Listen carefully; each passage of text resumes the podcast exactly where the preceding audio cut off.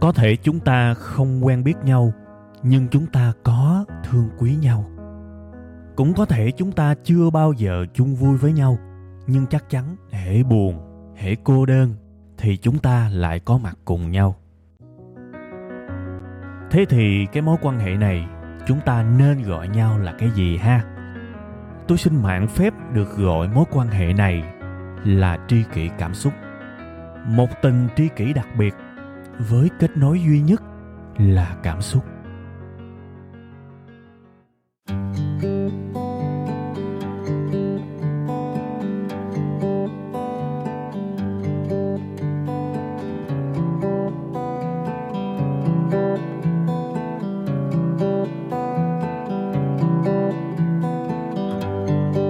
Rồi, xin ờ, mến chào ờ, tất cả quý vị và các bạn.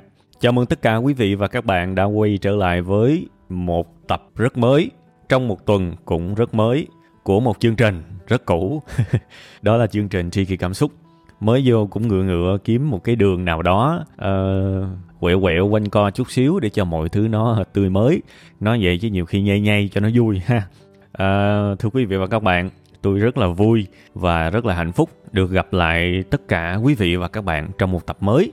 Thưa quý vị và các bạn, bây giờ là một cái buổi à, rất là sớm của một cái ngày đầu năm. Ngoài kia thì à, cũng đã có cái sự nhộn nhịp của à, đời sống của bình minh rồi ha. Lúc nào cũng vậy, tôi luôn dành cái khoảng thời gian với bản thân tôi là đẹp nhất ở trong ngày để mà làm tri kỷ cảm xúc và tôi mong sẽ mang đến cho tất cả các bạn cái sự tươi mới cũng như là cái sự hạnh phúc nhất của một ngày thông qua những cái tâm tình trong cái chương trình này. Chúc uh, tất cả quý vị và các bạn sẽ có một ngày mới, một tuần mới, một tháng mới. Đại khái là như vậy.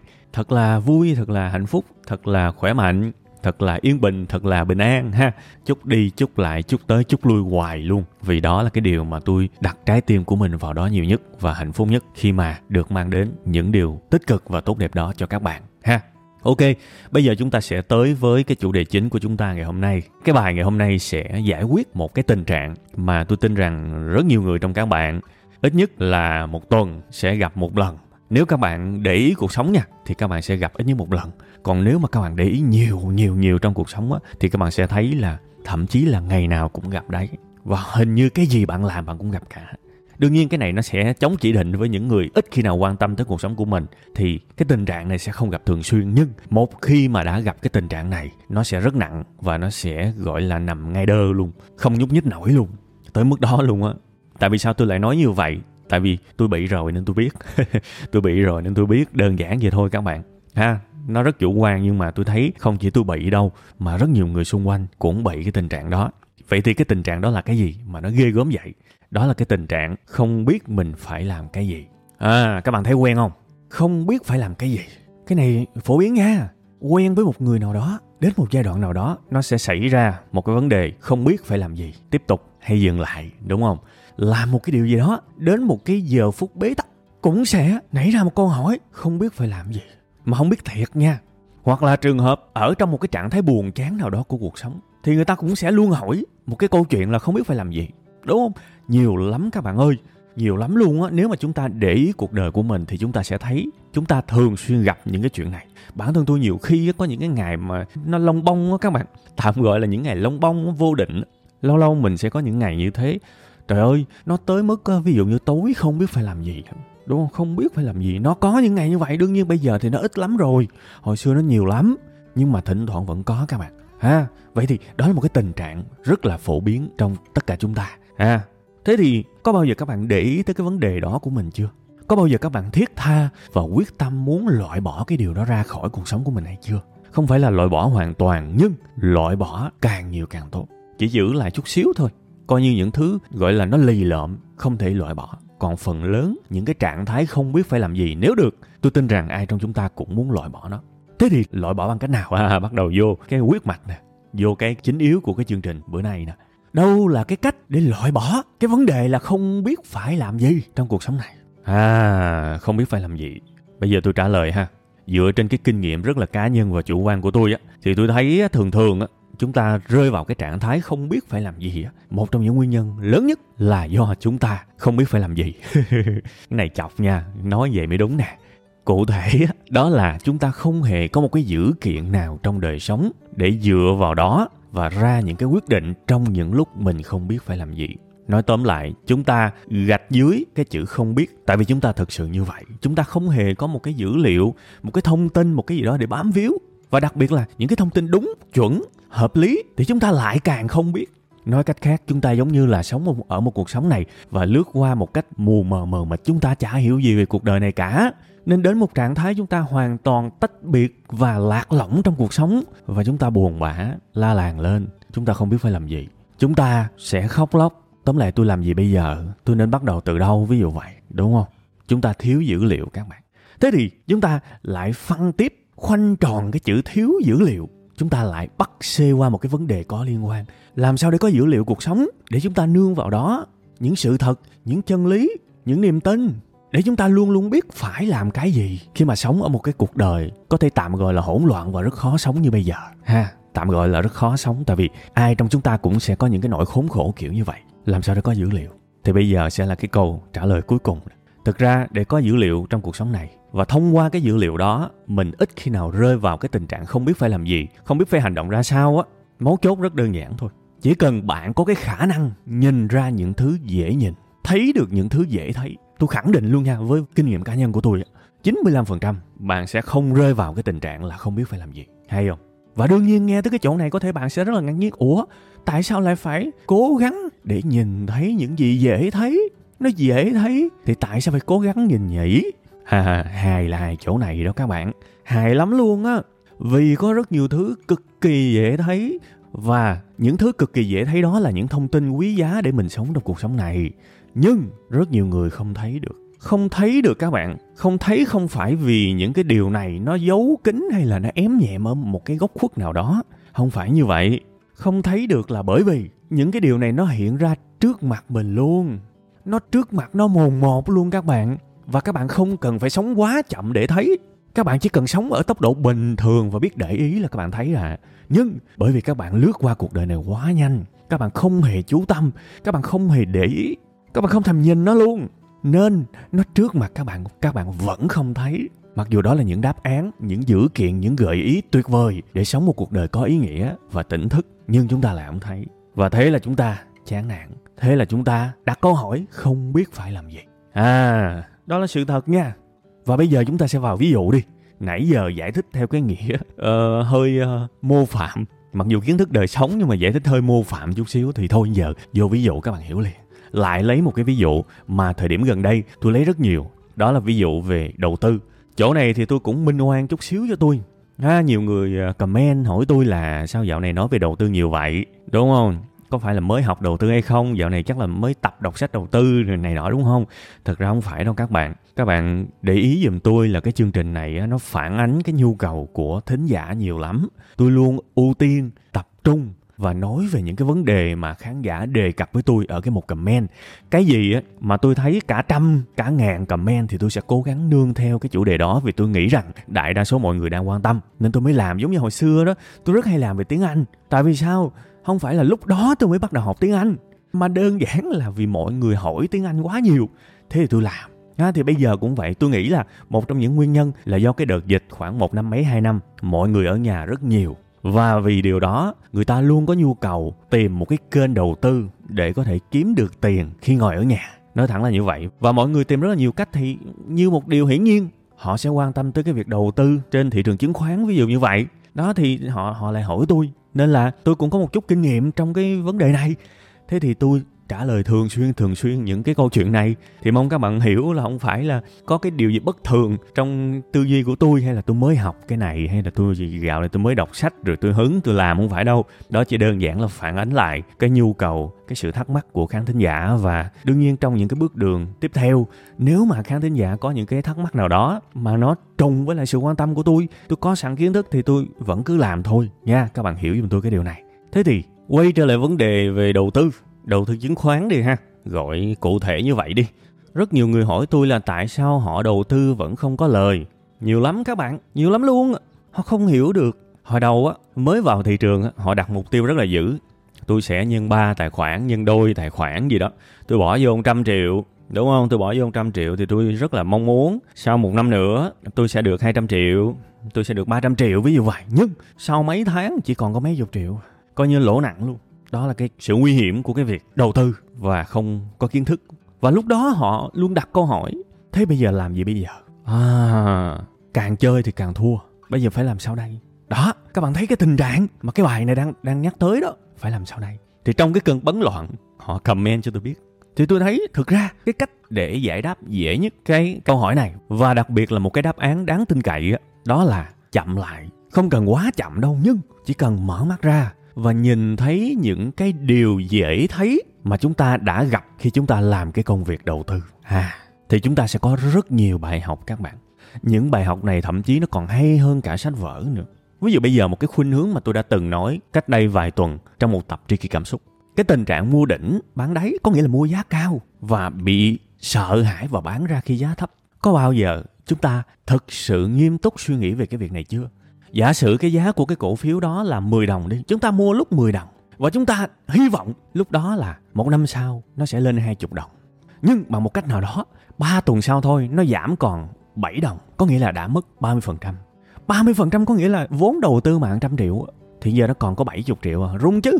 Thì lúc này cái cái suy nghĩ trong đầu mình nó sẽ phát hiện ra một cái điều như thế này.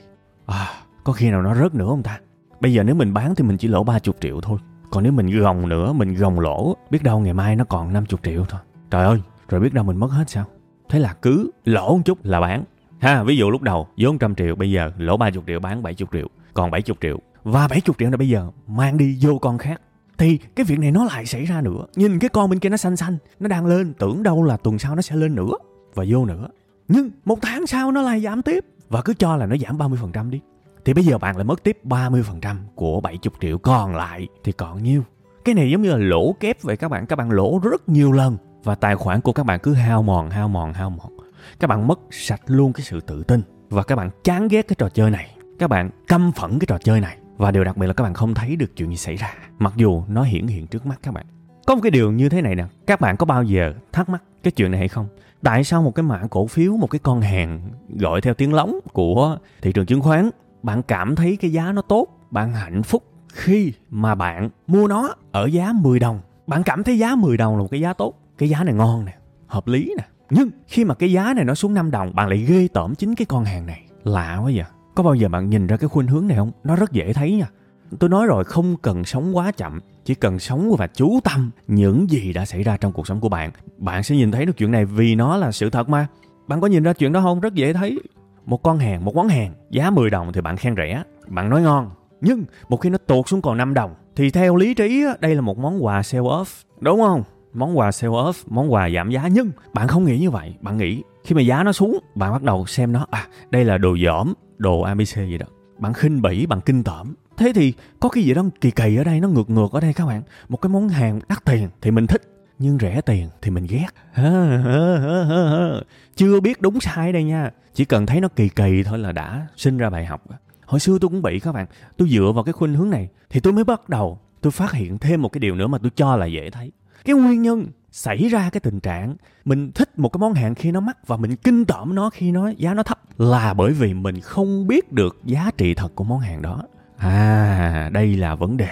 Và tôi nghĩ rằng nó không khó thấy chỉ những người lướt qua cuộc sống và không bao giờ chịu nhìn, chịu để ý mới không biết thôi.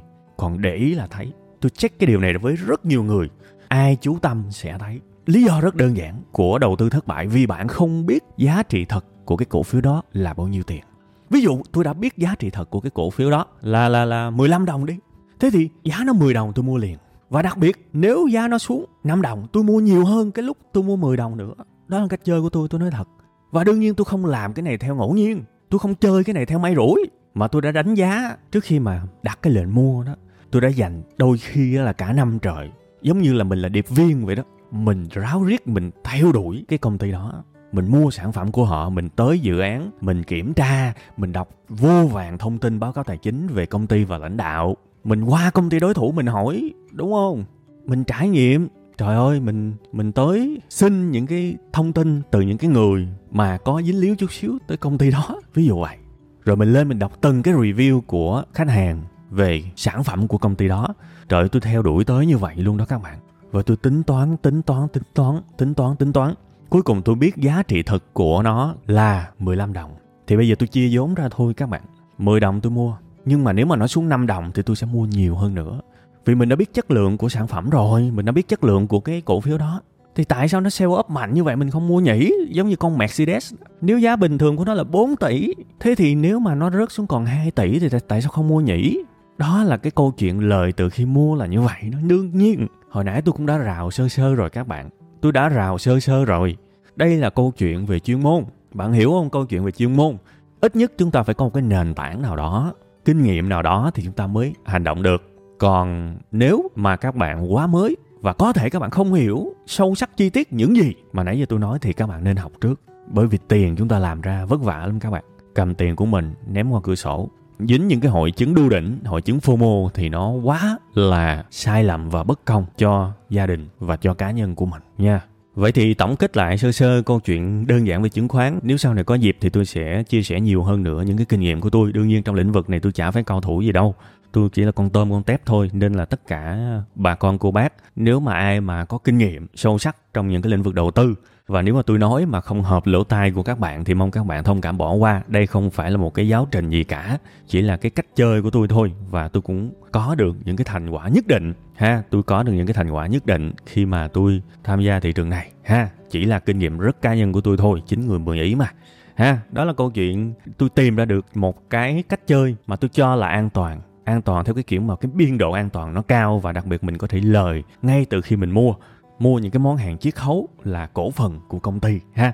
Thông qua tất cả những điều đó tôi có được là nhờ tôi nhìn ra được những cái khuynh hướng, những cái sự thật nó hiển hiện trước mắt, rất dễ nhìn thấy, rất dễ phát hiện ra. Chỉ cần mình sống đừng quá vội thôi, ha. Ok, đó là ví dụ đầu tiên ha. Còn ví dụ thứ hai cũng là một cái khuynh hướng mà nó làm cho tôi cảm thấy rất là hạnh phúc khi mà phát hiện ra nó các bạn và tôi thay đổi hoàn toàn cách sống của mình luôn, và tới bây giờ tôi vẫn tin nó là một trong những điều phát hiện mà lẽ ra là đúng là tôi cũng đã sống quá tệ. Một thời gian dài tôi sống lơ mơ quá nên tôi mới không nhìn ra được cái chuyện quá dễ thấy như thế này. Quá dễ thấy luôn các bạn. Nhưng một khi đã biết rồi thì cái việc mà hỏi là bây giờ phải làm sao đây abc gì đó, nó sẽ không xuất hiện trong cuộc sống này nữa. Ít nhất là trong cái lĩnh vực mà tôi chuẩn bị nói.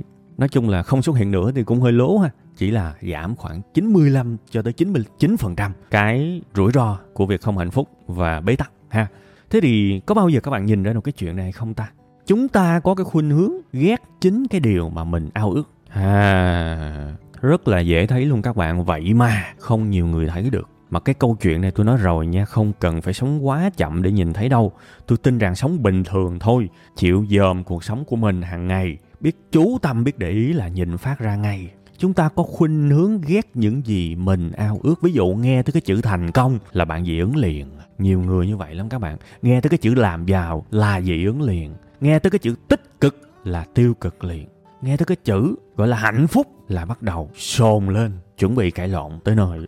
Các bạn có nhìn thấy những cái điều này không? Tôi thấy rất nhiều nha, và tôi cũng đã từng là một con người như vậy. Hãy nhớ là tôi đang nói những câu chuyện của cá nhân tôi về một cái phiên bản tệ hại mà tôi đã từng trải qua một ngày đẹp trời tự nhiên cái tôi nhìn thấy những cái điều đó tôi thấy, ủa, sao kỳ ta? Làm sao mình có thể trở thành cái điều mình muốn nếu trong vô thức mình ghét cái điều đó? Làm sao mình có thể trở nên tích cực khi mình nghe tới chữ tích cực là mình nổi điên? Giống như mình tự khóa cánh cửa lại đó, mình thèm sự tích cực gần chết luôn. Nhưng mà hễ chỗ nào có chữ tích cực là mình khóa cánh cửa lại, mình cách ly mình với cái sự tích cực, vậy thì mình còn gì ta? Mình chỉ còn sự tiêu cực. Chữ làm giàu cũng vậy. Rất nhiều người đánh đồng làm giàu bằng lừa đảo. Tôi biết lý do có rất nhiều người gọi là chuyên gia lỡm phải gọi như vậy. Chuyên gia lỡm làm ảnh hưởng. Chuyên gia thật thì mình không nói, còn chuyên gia lỡm làm ảnh hưởng nhiều lắm. Đâm ra người ta có cái định kiến các bạn. Nhưng kể cả các bạn cũng có định kiến, thì các bạn cũng không thể nào mà để định kiến nó suối quẩy các bạn. Nó thao túng các bạn được.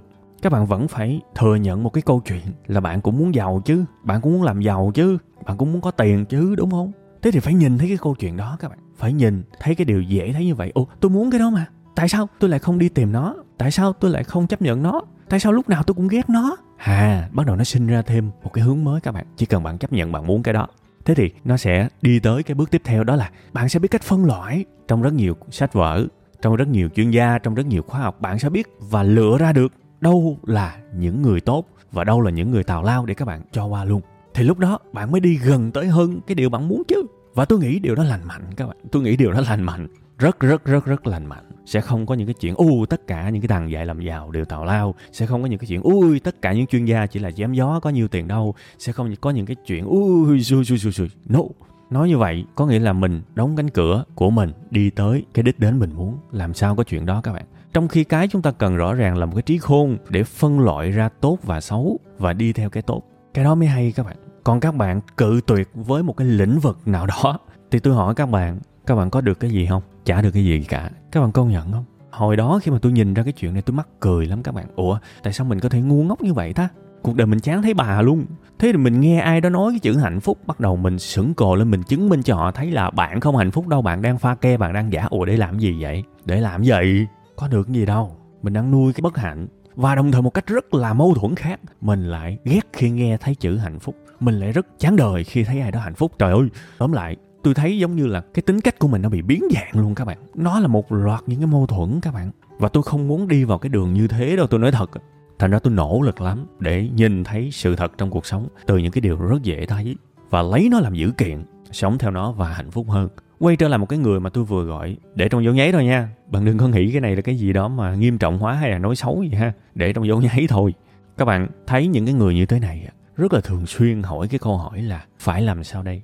Trong những cái lúc họ khổ họ sẽ hỏi câu hỏi, làm sao đây? Làm sao để hạnh phúc đây? Chu cha, nãy giờ các bạn nghe chắc các bạn cũng đã hiểu lý do. Có thể các bạn trả lời được làm sao để hạnh phúc á, nhưng có những người không trả lời được. Một số ít thôi nha, một số ít những người tôi biết không trả lời được. Tại vì cái tính cách, cái sự chú tâm của họ nó quá là hỗn loạn. Họ vừa muốn hạnh phúc, rồi họ dị ứng khi nghe tới hạnh phúc. Họ sống theo một cái cách thường xuyên sân si, sân hận rồi họ lại thấy người khác sân si sân hận, họ lại ghét. Họ thấy một cái người giống họ họ cũng ghét luôn các bạn. Nó hỗn loạn như vậy á. Thì chả có gì ngạc nhiên nếu một ngày họ mở mắt ra và họ hỏi, tôi phải làm sao để hạnh phúc đây? Làm sao mà hạnh phúc được? Các bạn hiểu ý tôi không? Nha. Tóm lại hết, trong cái bài kỳ này á, cái thông điệp quan trọng nhất, nếu được thì tôi dùng cái chữ tôi muốn đi cho nó mạnh mẽ chút xíu, ha. Tôi muốn mọi người để ý hơn cuộc sống này. Và tôi nhắc lại một lần nữa, nó không khó tới mức mà không thể làm được đâu. Nó không khó tới mức đó đâu các bạn chúng ta không cần phải sống quá chậm để làm điều đó. Chúng ta sống tốc độ bình thường thôi. Chỉ là đừng vô tâm quá, đừng lơ là quá thì chúng ta sẽ thấy những điều đó cực dễ luôn. Vì nó ngay trước mặt các bạn. Tôi không nghĩ là những cái sự thật này nó giấu ở đâu đâu. Thiệt, nó ngay trước mặt mình luôn và mình không chịu nhìn thấy nó. Đó là một điều đáng tiếc. Nha, bài này tôi đặt rất nhiều tình cảm của mình, tâm huyết của mình vào đó. Chỉ lấy hai ví dụ thôi. Chủ yếu là để các bạn thấy thật là rõ ràng cái nguyên lý của cái bài này, cái nguyên lý chủ đạo, mong các bạn có thể bóc nó và xài trong cuộc sống của các bạn. Chắc chắn rất rất rất nhiều sự tốt đẹp sẽ tới. Thôi, cái bài kỳ này cũng dài dòi ha. Chúc các bạn sẽ có một tuần từ bây giờ cho tới cuối tuần đi ha. Thật vui, thật hạnh phúc, thật thú vị. Và chúng ta sẽ tạm chia tay nhau ít ngày. Tuần sau 7 giờ, sáng thứ hai, tại tri kỳ cảm xúc com, chúng ta sẽ tiếp tục gặp lại nhau các bạn nha. Bye bye.